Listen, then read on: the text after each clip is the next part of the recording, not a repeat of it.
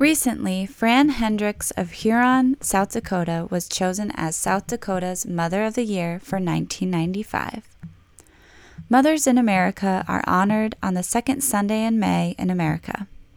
In England and some other countries, Mother's Day is the last Sunday in March.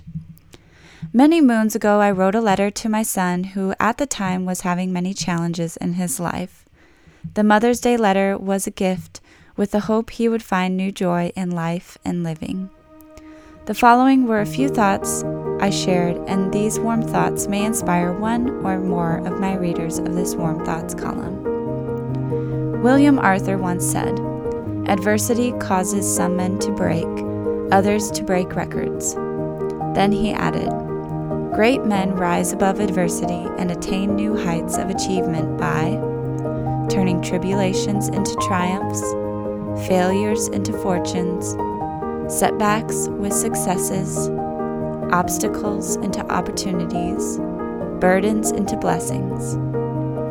They refuse to be hampered by handicaps, dismayed by discouragement, overcome by opponents, defeated by disappointments, or destroyed by disasters.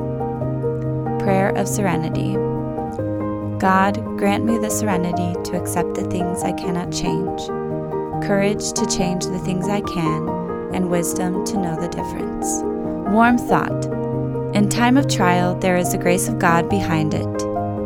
Shunridi S. Haley. Reach out and touch a life with a letter today. Warm Thoughts from the Little Home on the Prairie Over a Cup of Tea by Louetta G. Werner published in the Marion Record, March 30th, 1995.